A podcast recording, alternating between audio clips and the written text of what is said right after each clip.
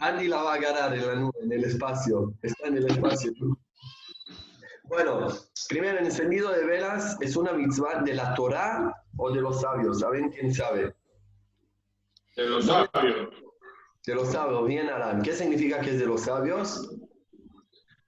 Que no está entre las mitzvot explícitas en la Torah. Es una... Es una mitzvah más que sumaron los sabios y cuando los sabios suman una mitzvah siempre tiene mucho más razón o, o motivo de algo que está en la Torah. Algo que está en la Torah no tiene que ser explicado o que la lógica. Si los sabios, que son seres humanos, sumaron una mitzvah, tienen que tener, tener también eh, la explicación y la justificación de la misma. Entonces, en el encendido de, de la vela de Shabbat hay tres motivos. Un, Aleph, acá estoy con el mouse, dijo Shabbat, para la gloria de Shabbat. No hay una cena que es importante si no hay luz, sino que hay luz. Entonces, cuando encendemos la vela, mostramos que es una cena importante. ¿Y eso hace gloria para quién?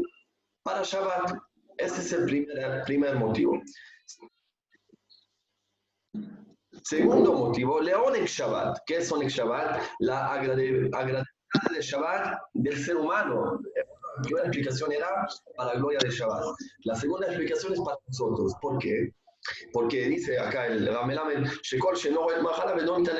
el que no ve lo que, lo que está comiendo, el gusto de la comida baja, ¿cierto? Como tiene cuando ves lo que está comiendo, lo disfrutas más. Hay un restaurante en Israel, en Tel Aviv, espectacular, que quiero ya un montón de tiempo ir, que es un restaurante que comes en, en, en, en la oscuridad, que te hace como ver cómo un está comiendo. Bueno, si embocas bien la comida, el gusto, muchas cosas que son muy interesantes David, para entender.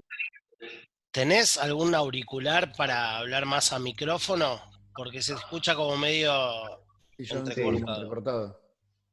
Sí, de seguir leyendo en hebreo, Alan. ¿Vos qué sabés?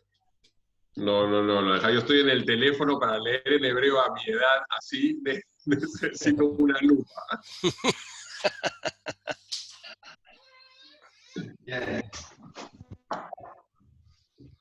Eso te pasa por estar con el teléfono. ¿Qué estás desayunando? Un café con leche y una tostada, nada, nada más. Pero tengo a las nueve la promesa de bandera de mi hija, entonces es mi única oportunidad de desayunar ahora. Ahora estamos mejor, ¿se escucha me- mejor? Sí. Bien. Bueno, entonces dije, el primer motivo es para la gloria de Shabbat, porque una cena que tiene vela, que tiene luz, es una cena importante. La segunda es para el placer de nosotros, para que, que Shabbat nos sea más, con más placer y más gusto. Y conté sobre restaurantes en Tel Aviv, les recomiendo ir cuando van a estar acá, que como en la oscuridad, no ves nada de lo que estás comiendo. Y ahí te das cuenta qué menos agradable es, qué menos gusto tiene la comida. Y eso también, algo que en la época de los sabios era bastante normal. Si no tienes vela, no tienes luz, es algo que podemos entender. Y la tercer motivo, el tercer motivo, ¿quién quiere leer? Ahí lo marqué. La Sot. Shalom, Bye bye. Babait. Bueno, hacer Shalom Bait. ¿Por qué? Porque si la, la casa está oscura, te golpeas con un armario, no sé, no, pifias la silla, te pones nervioso y cuando te pones nervioso siempre el, la- el culpable nunca sos vos, es el prójimo, ¿sí? Estás puteando, te la pasas puteando. ¿Eh? Te la Te la pasas puteando. Exactamente. Y ahí Shabbat se hace de un Shabbat Shalom, hace un Shabbat de Milhama, ¿no? No, no de paz, sino de guerra. Eh, entonces, cuando encendemos la vela de Shabbat, y con eso quiero cerrar con un punto importante también, es para esos tres motivos. Pero, ¿qué pasa a nosotros? La, verdad que estamos encendiendo en Shabbat no es la luz de la sino es la luz eléctrica. Obvio que la luz de Shabbat tiene calidad, tiene pureza, tiene energía, la sentimos, tenemos, sentimos la gloria de las velas de Shabbat. Pero si los motivos son que sea todo iluminado, entonces la vela de Shabbat no es todo. Y de ahí, Miravinos nos sacó una, una regla muy linda que nosotros la estamos haciendo cada viernes. Es antes que Sara enciende las velas, enciende las luces de toda la casa. O sea, dos minutos antes de encender la vela, todas las luces en la casa están apagadas. Y Sara va y enciende todas las luces que queremos, en el comedor, en la cocina, en el baño, y hace la veraja luego al encendido de las velas. Como la veraja es también sobre las luces que enciendo por, por todas las casas. Porque alágicamente, alágicamente no puede ser solamente las luces eléctricas, sino tiene que ser las luces de las velas, que eso es lo que está escrito en la Mishnah y la Gemara, pero apoyo o sumo con esto la luz de toda la casa y así cumplo las tres ideas, las tres motivos del encendido de velas de Shabbat. Así que ya llevamos algo para este Shabbat, para mañana. Bien. No iba a decir que el encendido de velas tiene más significado. Lejaim, Lejaim. Lejaim. Shabbat, Bueno. Vamos a arrancar con el estudio de Tanaj. La idea es, les cuento un poquito cómo es la idea, por eso lo grabé, porque algunos por ahí después se van a ir sumando más adelante. Gaby, tu amigo, no sé qué pasó, se despertó. ¿Se quedó dormido todavía? Bueno. No se te escucha, Gaby. Estás con... el- Ya va a aparecer. Bueno, no silenciemos los micrófonos, en serio, la idea es que esto sea un espacio de estudio y de lectura de todos. O sea, el rol del rabino que hoy está es David, él va a dar una introducción, pero el objetivo de esto es que sea nuestro estudio, no sea el estudio de rabinos ni nada por el estilo. Obviamente los que tienen Tanaj, como Alan, que tiene un Tanaj mesiánico, hoy me mandó ayer una foto y decía el nombre, no sé, Jesucristo, más o menos decía pero sirve, todavía sirve. Eh, cada uno que agarre un Tanaj, el que consiguió, si no, yo la semana que viene voy a adquirir el mío que me lo robó Alan. Eh, pero la idea es un poco empezar de cada uno con su propio libro, ¿Esto empezar a empezar. Sí, ¿Esto esto sirve, sirve. Javo? Sí, Sí, perfecto. ¿Querés que él comparte o no? Sí, pero igual primero Sí, tenés que arrancar. El, el objetivo del tutor, el objetivo del tutor es acompañarnos. O sea, nosotros vamos a, esto con Alan empezamos con Alan hace un tiempo a estudiar así. No sé quién hace ruido atrás, que está medio ruidoso. Pero el objetivo un poco es que podamos juntos ir leyendo todos un poco. Todos vamos a ir leyendo un poquito. Pero el objetivo es situarnos ahora que el tutor siempre esté para hacernos, para hacerle preguntas, pues la experiencia con Alan fue que de repente nos pasaban preguntas y necesitamos preguntar algo más, o político, o sociológico, o de algo que nosotros estábamos analizando. Y el último punto es que el cierre, el rabino puede dar una introducción, un, cierre en base a lo que él conoce o haya estudiado de Parshani o de, comentaristas, etcétera. Ese es un poco para darle un poco más de fuego al coso. Pero el espacio de estudio es 100% nuestro, ¿ok? O sea, por eso esta semana viene David, la próxima por ahí va a estar Tzvi, la otra va a estar Obed, eh, va a estar Obed, estoy buscando los distintos, y a David va hablando con distintos tipos que saben castellano, pero que son especialistas en Tanaj. O sea, para darle un poco más de fuerza. Yo creo que va a ser un espacio espectacular si lo aprovechamos. ¿Ok? Así que bueno, te dejo David para arrancar. Empezamos, la idea un poco de la intro es una introducción eh, geográfica, política, histórica de dónde nos situamos en el estudio de Shmuel Aleph. Así que te dejo. Genial. Bueno, ojalá que voy a poder lograr este objetivo. La verdad que para mí estudiar Tanaj es lo más que hay, es lo más. Eh, es como entender bien los raíces, si, si querés, entender bien a dónde tenemos que ir a caminar, en qué nos tenemos que pifiar y confundir. Estudiar Tanaj es el mejor guía del mundo y para mí tenemos el libro más espectacular que existe en el mundo, que sería bueno que los conozcamos, conocemos perfectamente, profundamente, de memoria de todos lados. Así vamos a, vamos a saber mucho mejor quién somos y qué tenemos que hacer. Eh, muy importante entender el contexto.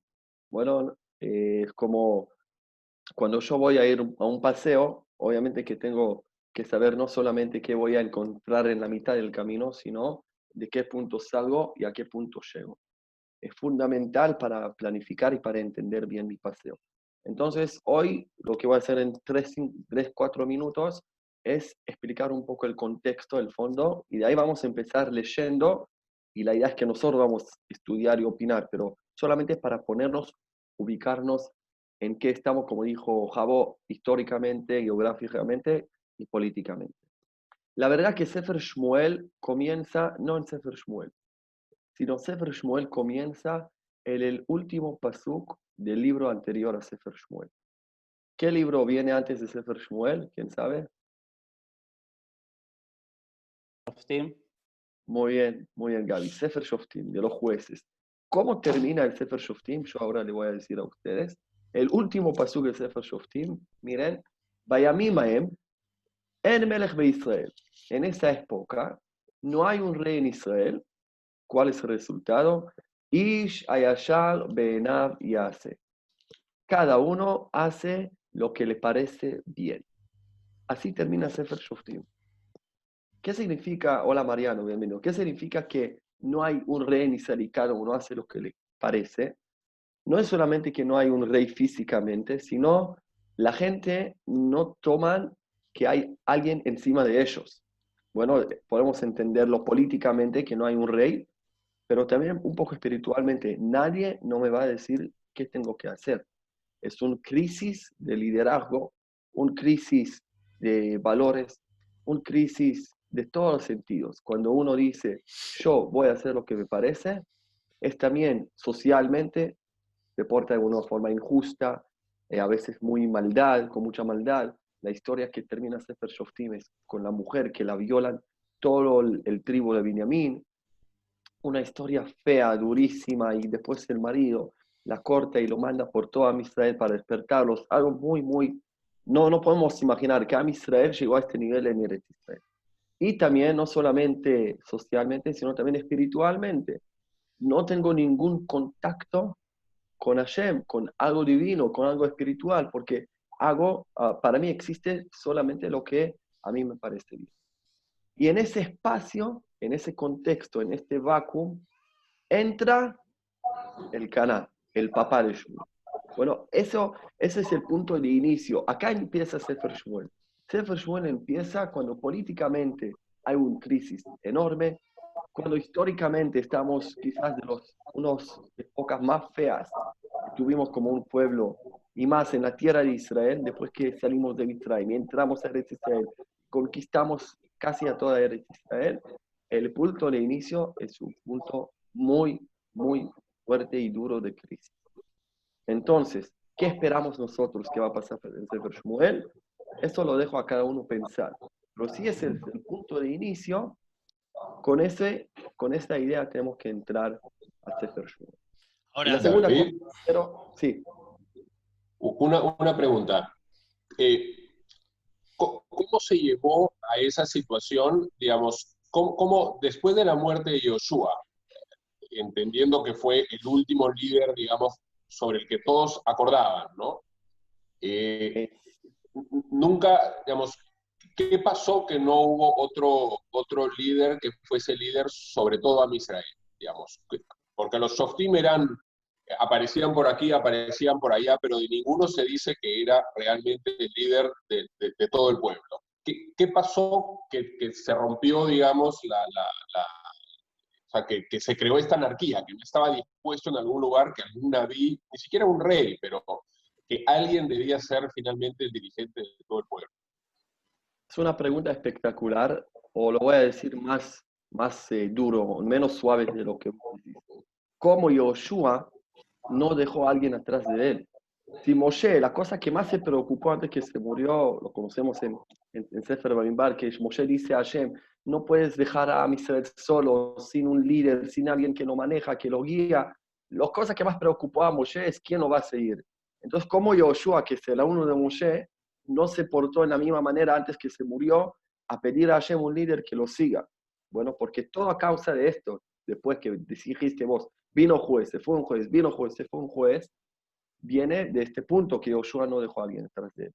Eh, si les parece, dejamos esta pregunta para el final, para arrancar si el Sefer Shmuel, porque es muy interesante la respuesta, pero solo quería aclarar un poco más la pregunta. No, bueno, pero la pregunta, algo para, para sumar es, también hay un tema geográfico en eso. Porque vos cuando tenés el, no sé, el que no leyó el Sefer de, de jueces, Shoftim, ves que las historias van pasando en distintas partes de Israel. ¿Por qué ahora volvemos a una historia central? Esa es mi pregunta. Genial. Entonces voy a decir la respuesta que yo, que yo, que yo estudié. Bueno, lo que yo me di cuenta cuando estudié, porque Javo me, ya no puedo, me llevaste a la respuesta. Si vemos a Israel sale de Egipto, sale como un pueblo, ¿sí? Moshe maneja un pueblo. Están divididos a tribus, pero de verdad la identidad de uno es más como un pueblo y menos a su tribu. Están juntos en el desierto, caminan en las mismas, en un- en un orden armónico que están caminando todos en el desierto, como vimos hace dos parashot en Parashat Bealoteja. Pero lo que pasa cuando entramos a Eretz Israel, ¿cómo se hereda a Eretz Israel? A través de los tribus. Eso significa que de ahora, de que el punto que entramos a Eretz Israel, cada uno tiene que entregar a su tierra, a su parte en Eretz Israel. Y eso nos saca del foco nacional como un pueblo a la vida particular de cada uno. Bueno, a la vida de la, del tribu de cada uno. Yo tengo mi, este campo, esta casa, en tal tribu, en esta parte geográfica de Israel. Ya vemos a ver la mapa, ¿sí? Pero Yoshua entiende que Am Israel ahora necesita bajar un poco de ser un pueblo y incorporar poco la idea de ser un tribu, porque no es, ya no es un campamento en el desierto. Cada uno tiene que tener su casa, su propiedad, su lugar en Eretz Israel. Es también algo muy profundo. ¿Dónde es mi lugar en el mundo? El lugar físico en el mundo. Pero lo que pasa que para procesar esta cosa, lo que genera también que a mi ser se olvidan de que son un pueblo. Bueno, y eso es la época del Shoftim Alan, que viene uno va uno, viene uno va uno, porque se perdió, se perdió la parte nacional, se perdió en la conexión nacional, y Oshua lo planificó para que cada uno puede, pueda heredar su lugar, pero se fue de control, como se perdió total, vemos como que guerra de hermanos, como ya no somos del mismo pueblo, del mismo parte. Y Sefer Shmuel es el punto de inicio que queremos, esperamos que va a parar en esta crisis y nos va a llevar adelante. Bueno, ese es el, esa es la, expect la expectativa que tenemos de Sefer Shmuel. Bueno, mapa, el único, último fondo. ¿En qué estamos? Eh, la mapa de esa época. Bien, conocemos la mapa de Israel, podemos ver que conoce más el hebreo. ¿Qué tribu en qué, en qué parte está? Yehuda está obviamente en el centro de Israel, llega hasta el centro, hasta el desierto, perdón, cruzando de, adentro al Negev. Shimon en el centro de Yehuda está. Gad, Rubén, Menoshe del otro lado del Jordán, ¿sí? en la parte este del Jordán. Binyamin pegado a Yehuda. Jerusalén está justo acá donde estoy parado con el mouse, justo en el límite entre Yehuda y Binyamin. Y voy a buscar también a Efraín. Ven que está en blanco en Efraín. ¿Por qué marco a Efraín? Porque el canal, la protagonista de nosotros, ¿de dónde es? De Efraín. Bueno, y él está caminando de Efraín a Shiloh, que está en el centro de Binyamin. En Shiloh es donde está el tabernáculo. Y él va caminando cuatro veces por año de su lugar hasta Shiloh, caminándose. Bueno, entonces, el fondo es que el pueblo de Israel, los tribus, están eh, divididos en todas partes de Israel. El centro de Israel, el centro político, el centro espiritual, está acá en el Binyamin, donde está el tabernáculo, bueno, siempre es el centro.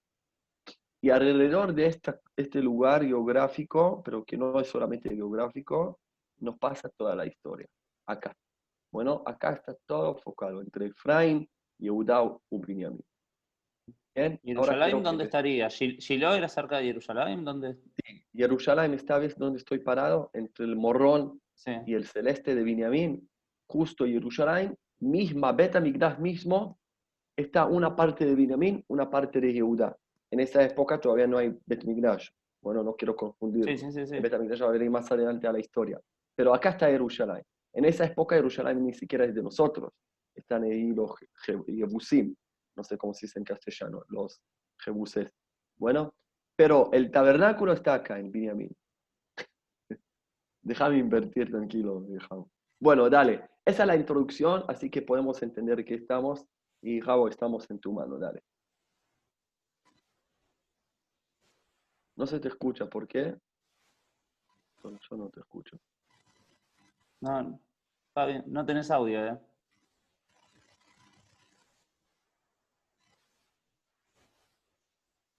Ah, volví al mapa. Marian, te queremos ver la cara. Pregunta, ¿por qué hay tantos tamaños de diferencia? Bueno, esta es pregunta para Hashem. La verdad que no ah, no hay una razón.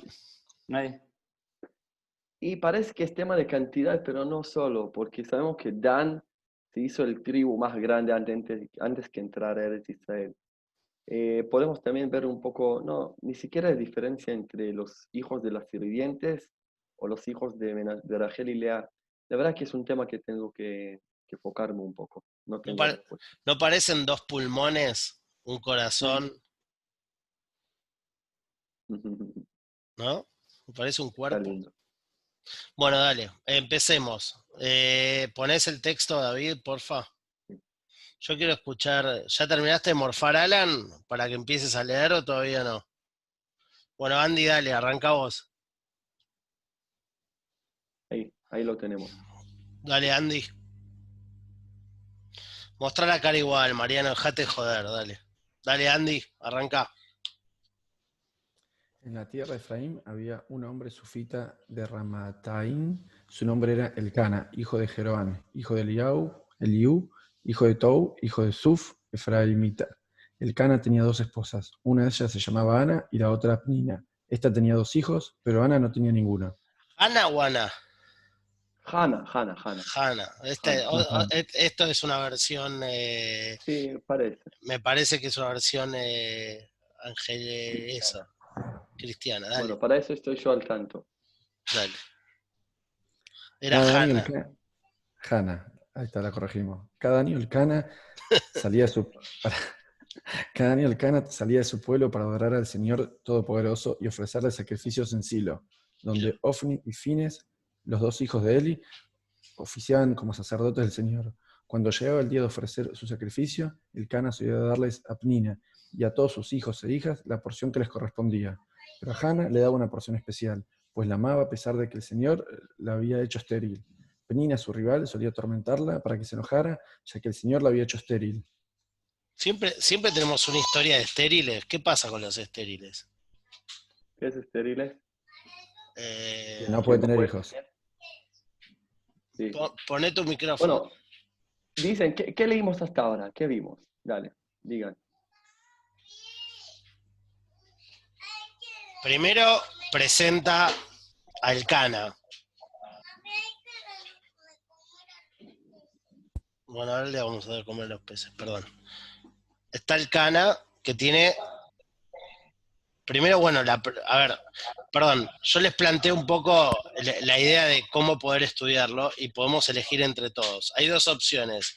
O leemos y nos hacemos preguntas de cosas que nos llaman la atención, o leemos más seguido y volvemos para atrás. Votación. Alan. No, no, vamos avanzando de a pocos porque si no, se, digamos, van a haber partes donde vamos a avanzar más rápido naturalmente y algunas donde vamos a parar más al principio, vamos a parar más y conforme avancemos vamos a ir avanzando más rápido. Se te perdió el micrófono ahí, Alan, pero dale. Dale. Andy, vos también, Gaby, Marian. Perdón, yo quiero saber qué es Sufita. Sufita. Sufita es un lugar, bueno, en Har Efraim. Ah, ok, se refiere a un, a, un, a, un, origen, digamos. Y si Efraim está acá, Suf es el lugar más importante en la, en el, en el, la tierra de Efraim. No, porque habla de Sufita y de Ramataim, por eso preguntaba. Ramataim Sofim. Bueno, ese es el nombre, Ramataim ah. Sufita. Porque Ok. Ramá, y y ya te voy a responder un poco más, Ramá es como una montanita Y Tofim es algo, una, una vista, como es un lugar bastante alto que tenés buena vista de ahí. Por eso se llama. Ramá Tofim. Dale. Bueno, ¿qué leímos hasta ahora? Dijiste, Javo, que nos presentó a El Caná, también de su lugar geográfico y también su, de sus antepasados. Origen. Bien. ¿Qué Dos esposas, o sea, tenía, tenía guita y, y, y paciencia. Una pregunta, en ese, en ese momento, porque dice que subí- subía una vez, una vez al año a Shiloh, en ese momento, ¿qué Hagim había? ¿O no había Hagim todavía? Y sí, había. Había claro. una ¿Estaban, mitzvah- ¿estaban los Yoloseta Regalim, por ejemplo? Exactamente, muy exactamente, Gaby. El Caná subía por los tres regalim, que es una mitzvah de la Torah, venir tres veces al lugar donde está Hashem, Pero presente. iba una, ¿o no? ¿Mm? Dice que iba una sola, ¿no? ¿No puede ser? No. No, no dice, la verdad que no dice. Solo dice que Ah. fue subir. Ah, decía, bueno, acá está traducida anualmente. Bueno, está, está bien, no es mala la traducción. No, no, ya varios años está Ah. yendo. Eso es lo que significa el pasuk. Bueno, y también no nos, nos nombra más de los dos. eh, Y ca- eh, cada persona se, llevaba algo de comer. Sacrificio. O sea, yo, forma, no, no se lo daban al Cohen. Una parte. una parte. Una parte lo comían y una no parte iba para Hashem. Es espectacular cómo se cumplen las cosas de la Torá, ¿no? Así. Sí, tal Dale. cual. Seguí, Andy. Y bueno, también, no- y también nos nombra a los hijos de Eli. Bien, y que tenemos dos, dos mujeres, una tiene hijos y la otra no, y la Eli era el, era el Cohen Cohen Agadol. Eli era el conagado. ¿Puedo decir algo más que, me llama- que, que tiene que llamarnos la atención? ¿Por qué es importante que la- el Tanaj nos, nos eh, nombra que el Caná hizo esa acción ya hace años? Como, ¿Qué novedad tiene acá? ¿Por qué nos lo nombra y le da mucha atención? Que el Caná subía cada año con toda su familia. ¿Qué? No es por sentado que es así. Si la mitzvah es así. ¿sí? Como es, es llamativo. El Tanaj no nos cuenta cosas así al Fadi. ¿Por qué nos, nos foca y miren, esta persona subió de su lugar? Noah, me viene Noah a la cabeza. ¿De qué? ¿De qué sentido? Y Noah Tzadik eh, era, era Tzadik en su generación, cuando arranca. Como era el, parece que era el único que lo hizo. Cla- no el único, pero como que él se diferenciaba. Eh, ah, entendí lo que decís. Como que se hizo más, se diferenció de, la, de, de- de todos. Era, uno, un- era un observante, digamos. Claro, Ya no todos, tal cual, parece que no todos hacían esto. Claro. Genial. Eso como sigue nos explica el crisis que había. Si cada uno hace lo que quiere, el centro espiritual se quedó vacío. Los sabios nos dicen que en esos años nadie casi no vino a Shiloh, al tabernáculo. La gente abandonaron, se, quedaron en su casa, hicieron el sacrificio en el, en el patio de su casa, en el campo. No, no subieron hasta el lugar porque Hashem está presente solamente había uno, ¿sí? ¿Quién? El Caná. Y no solamente que subió, subió cuántas veces por año. Y no solamente que subió, no subió solo. Trajo a sus mujeres, a sus hijos, a todos. No dejó nadie en casa. Como vemos una fidelidad que es, que es eh, extraordinaria en esa época. Algo muy especial, algo que, que no existe casi en esta, en esta época. Bien. Dale, Andy, seguí. Cada año, cuando iban a la casa del Señor, sucedía lo mismo. Niña lo atormentaba hasta que Hannah se ponía a llorar y ni quería comer. Entonces el Cano, su esposo, le decía, Ana, ¿por qué lloras? ¿Por qué no comes? ¿Por qué estás resentida? ¿Acaso no soy para ti mejor que diez hijos? Una vez estando, estando en Shiloh, Hannah se levantó después de la comida y a la vista del sacerdote Eli, que estaba sentado en su silla junto a la puerta del santuario del Señor, Bajar la imagen. comenzó a orar al Señor y Da- David, baja la imagen. Chan, chan. ¿Qué imagen? Y que no podemos seguir leyendo si no bajas el texto. Ah, perdón, estoy en hebreo. Y ahí está bien. Y a llorar desconsoladamente. Entonces hizo este voto, Señor Todopoderoso, si te dignas a mirar la desdicha de esta sierva tuya, y si en vez de olvidarme te acuerdas de mí y me concedes un hijo varón, yo te lo entregaré para toda tu vida, para toda su vida, y nunca se le cortará el cabello.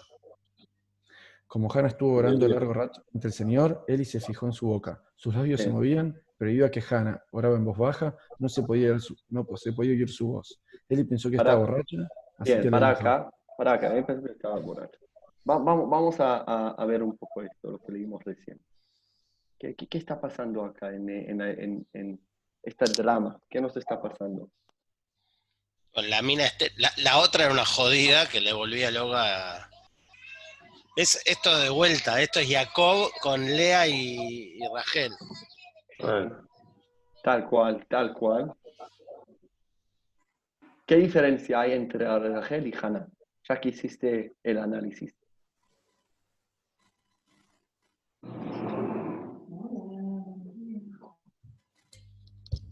¿Ah? ¿Qué diferencia? El que se acuerda del reclamo de Rachel.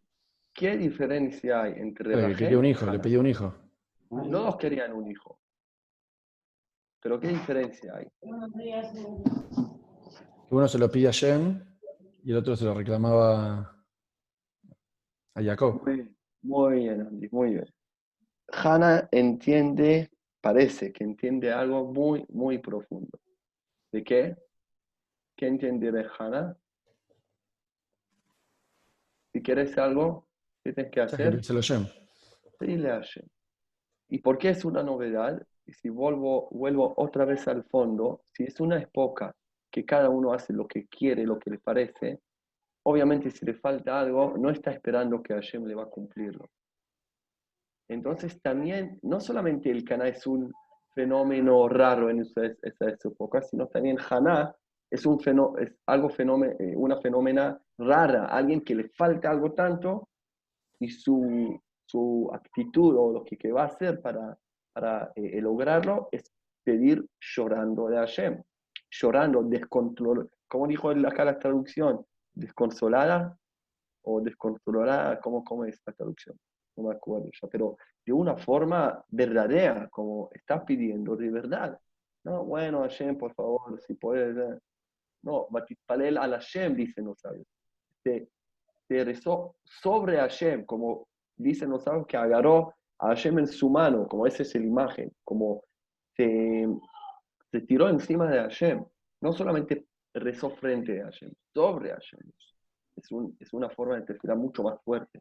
Y bajó Tivkei, estuvo llorando, llorando. Bueno, y ahí también hace un juramento, un juramento. ¿Qué significa el juramento en, en este caso? Es- eso era lo que era el Nasir, ¿no? Que era. Que, digamos, tenía que, digamos, servir solo a Hashem. Era me- Exactamente. Ella quiere un Nasir. Muy bien. Alguien que va a estar dedicado solamente a Hashem. Vamos a ver más ¿Qué, adelante. qué- qué qué le más comprende? ¿Qué más, qué, más, ¿Qué más tenía que hacer un Nasir aparte de no cortarse el pelo? Eh, no podía tomar vino, ¿no? Sí, no podía Este, tomar vino. No me acuerdo, había alguna cosa más. Eso, solamente eso. No podía cortar su pelo no podía tomar vino. Y el más importante, no, se, no podía impurificarse.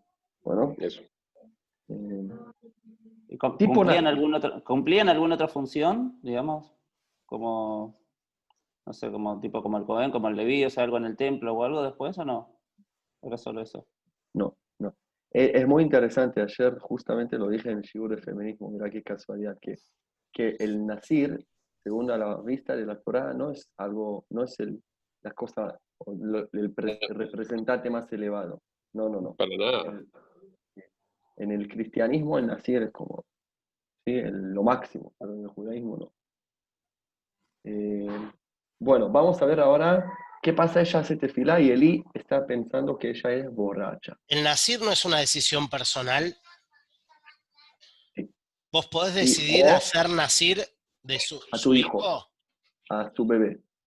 Lo vimos también en el libro de jueces con Shimshon. Jim ¿te John, acuerdas? claro. Bien. que Hashem ordena que ese, ese, chico tiene que ser nazir de niño, de su, de su panza. Eh, bien, igual vemos cómo terminó Shimshon y ahí entendemos que algo no funciona con el nazir.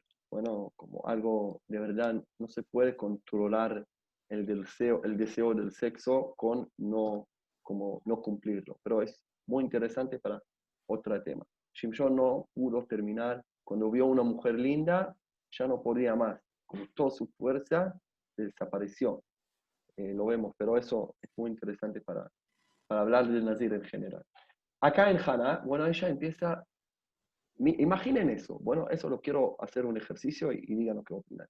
Entra una persona al templo, reza, reza como, como nunca vimos en la vida, rezando con todo su corazón, se mueve lágrimas ¿Cómo lo habíamos visto, hubiéramos visto nosotros?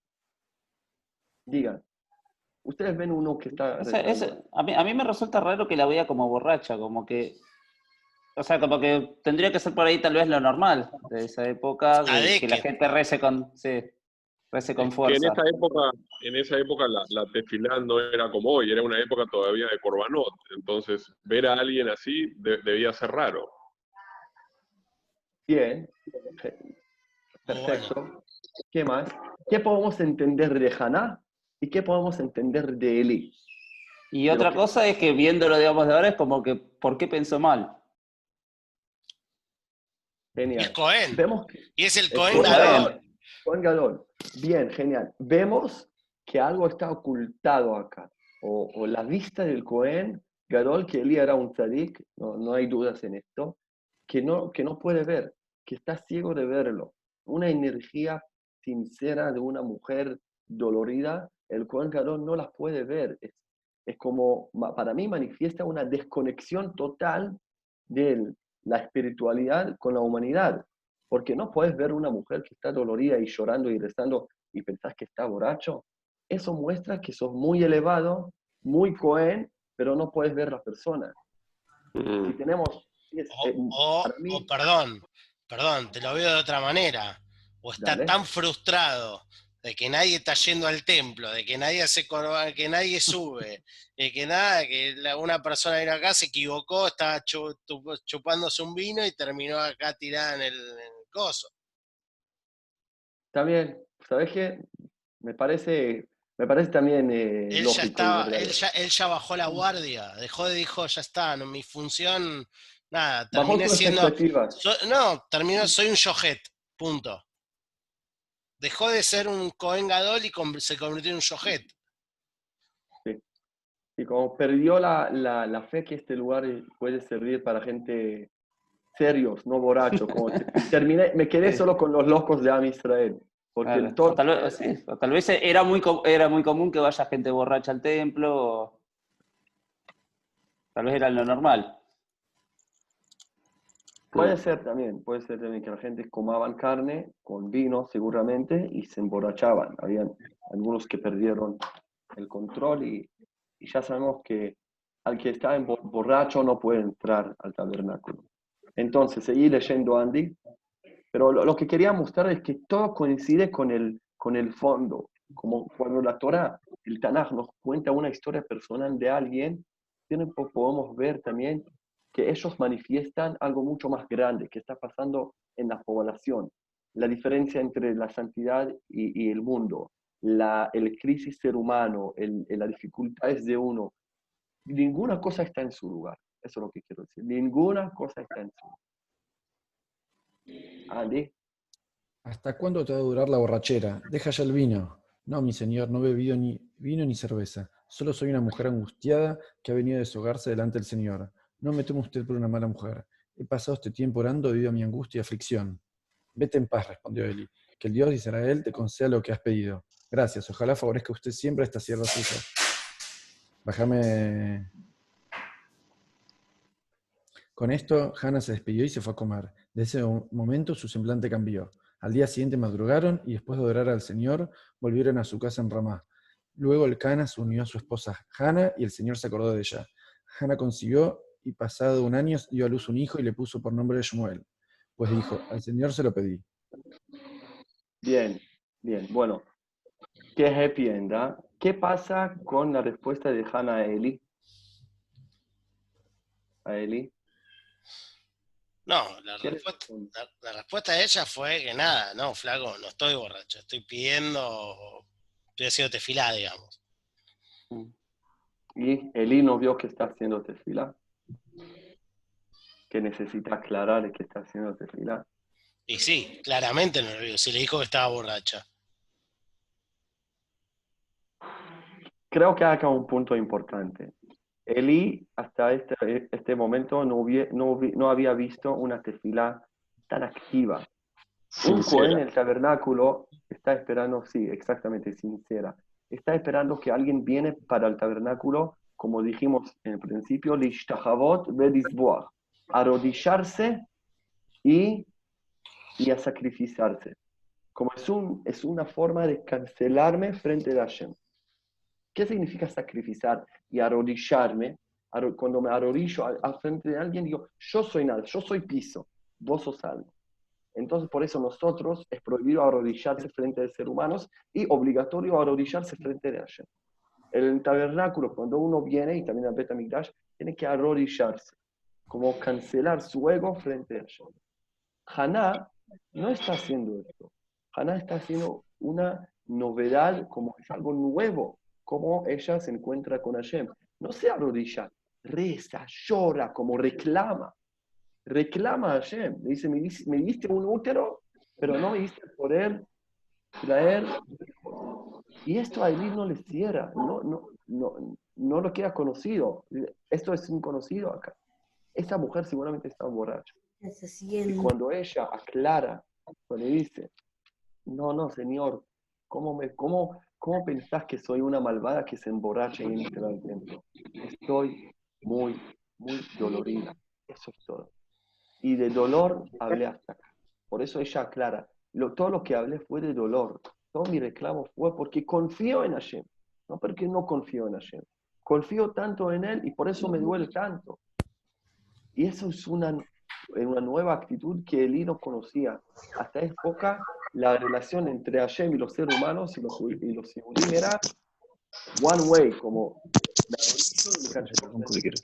y Haná nos trae una novedad, nos enseña algo increíble.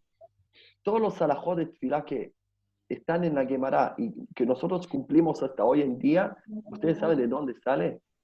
Todo lo estudian los sabios de esos versículos que vimos recién, que uno tiene que, que parar y tiene que llorar y tiene que ordenar su tefila. Muchísimas alajot que la Gemara en Berajot, en capítulo 5, muestra como cada alajá sale de un versículo acá. Es impresionante. Como la forma de rezar nos enseñó Haná. Por eso los sefaradim, antes, después de poner tefilín, ¿qué decimos? ¿En quién, quién se acuerda? Eshli. el Haná, va a tomar, decimos la tefila de Haná. Bueno, entonces, entendemos que Haná es una innovadora espiritual. En una época de crisis, Haná nos trae una nueva forma de rezar, conectar y hablar con ella. Y mm. cuando Eli, que tenía la humildad también, entender eso que le dijo, anda en paz, vete en paz. Y Hashem va a cumplir tu pedido. Como le das su bendición como el Cohen Gadol, que Hashem va a cumplir tu deseo. Hizo el Misheverach pero en el lugar del tabernáculo. Y ahí también, eh, eh, en la mañana se levantaron, vienen a, su casa, se acuesta el caná con Haná y se embaraza. Y cuando Haná le nace el hijo, no se olvida. No dice, ah, gracias, me diste hijo, chao, me voy ahora a mi vida. Sino en su nombre, en su identidad, ¿qué le pone? Shmuel. ¿Qué significa Shmuel? Está escondido acá adentro, este hijo es, préstamo de Hashem. Shemuel es como decir en hebreo, lo presté de alguien. Y entiende, no es mío, es un préstamo de Hashem. Y ahí se completa la relación de Haná con Hashem. No fue algo por una vez, no fue solamente para recibir, sino es una relación constante que sigue, que tiene seguimiento, que sigue a través de este hijo. Eh, ¿Paramos acá o seguimos hasta el fin del capítulo? Y terminemos el capítulo. Para mí la idea es terminar cada capítulo. Yo tengo cinco minutos porque tengo que ir a la promesa de bandera, pero tengo cinco. A las nueve cortamos, a las nueve cortamos. Dale. ¿Puede leer otro? Porque estoy con el celular y ya no, no llegó. Dale, Alan o Gaby, dale. Yo leo. Haná dedica a Shmuel.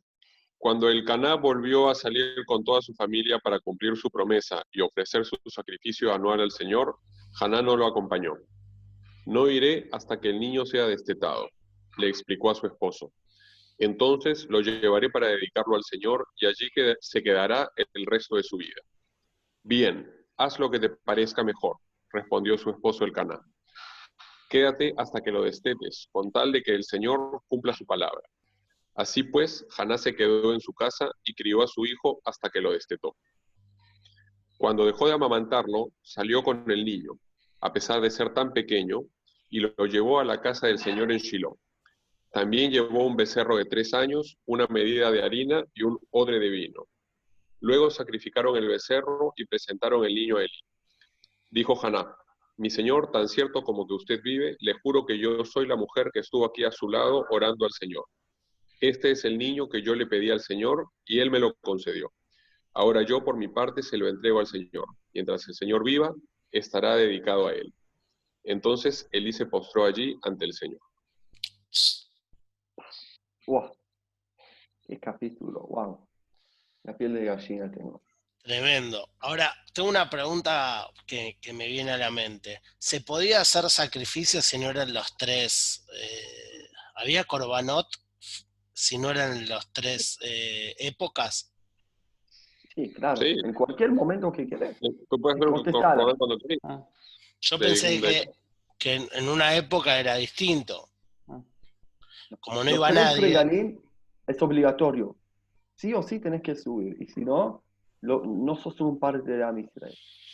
Pero si querés más de esto, querés ir 100 veces por año, anda, toma un cabrito y... Y pregunta, si él está dando a su hijo como corbán, ¿por qué está llevando el becerro, una harina y vino? Y es una forma... Es agradecimiento, ¿no? Exactamente. Exactamente, Andy. Da un, tipo de, da un tipo de qué tipo de corbán es, si es solato, dao, etcétera. Es toda, es toda, sin dudas es, es toda. Es toda, porque vemos que son tres torres, y son, son cantidades que no existen de un sacrificio de la es como de agradecimiento. Mira qué bueno. Y el Pasuk 26 para mí es el más fuerte que de todo lo que leímos. Dijo Haná, mi Señor, tan cierto como que usted vive, el juro, yo soy la mujer que estaba acá rezando. Lo declara, dice, no cambió nada, todo empezó ahí y termina acá, soy la misma mujer. No, no era una cosa rara, no era cosa desconectada. Esto se completa. El que en dos minutos quiero decir algo importante más para resumir. Dale, cierre, cierre. En el Caná, nos cuentan los sabios en el que él subió cuatro veces por año. Y el Caná era de los hijos de Cora. Miren qué casualidad que está para allá la semana. El hijo de Cora, que no se murieron, que cuando se abrió la tierra y se estaban cayendo, gritaron, Moshe Emet, Torah Emet. Moshe es verdad y Torah su verdad. Como declararon contra su papá y dice los sabios en la Gemara que se salvaron y se siguieron vivir. Y el Caná es uno de los descendientes de Korah. ¿Por qué es tan fuerte? Porque vemos que en una época de desfidelidad de Am Israel con Hashem, de Am Israel de uno con el otro, hay un Elcana que es el hijo de Korah, que sigue como los hijos de Korah, que declararon Moshe Sí. ¿Korah no era Leví? ¿Korah era Leví? Sí. ¿Y, Shmuel también era Leví? Shmuel y... Eran de los Leví que vivieron en Efraín. En Efraín, ajá. Mira. Muy interesante. Y lo que nos cuenta, y eso es muy importante para finalizar y entender, algo que no aclaré antes. Los sabios cuentan que el canal subió todos los años cuatro veces, no tres, para mostrar que no lo hace solamente como obligatorio, sino lo hizo cuatro veces. Y tenemos que entender que ir y venir y estar son tipo de dos, tres semanas. Entonces, cuatro veces es un tercero de su año fue al tabernáculo. y cuentan que cada subida fue por otro lugar, por otra ciudad, por otro, y durmió en la calle con toda su familia. ¿Para qué? Para que la gente dice, ¿ustedes a dónde van? Y él dijo, nosotros vamos a Shiloh, pero ustedes van a Shiloh, ¿existe? Sí, claro. Y le dicen, súmanse con nosotros, vengan, y empiezan a llorar, dice el Midrash. Toda amistad, ojalá vamos a poder también nosotros volver a estar en el tabernáculo. Y fue despertando al todo pueblo de Israel, no de su silla, de su casa, de su zona de confort. Fue con sus piernas, con su toda familia de cada ciudad para renovar la conexión de Am con, con el tabernáculo, para conectarnos de nuevo con Hashem, con la idea que es la Torah, que es Am Israel. Y eso cosa, como me parece que es también la shlihut que nosotros tenemos que hacer para despertar a todos. El canal es para mí el, el, maestro más grande. Yo antes de salir al shlihut, fuimos con todos los chicos a Shiloh, porque le dije, nosotros vamos a ir al shlihut, tenemos que entender qué es hacer shlihut. Y hacer shlichut es ir a Shiloh y estudiar sobre el canal. ¿De qué forma hizo? ¿Cómo hizo? Muchas gracias, tengo que cortar. Dale, yo terminé. Bueno, nos vemos el jueves que viene. Eh, seguimos con el estudio. muy bueno los que se sumaron. Muy bueno. Pásenle a la gente si alguien quiere que se sume más. Dale, abrazo.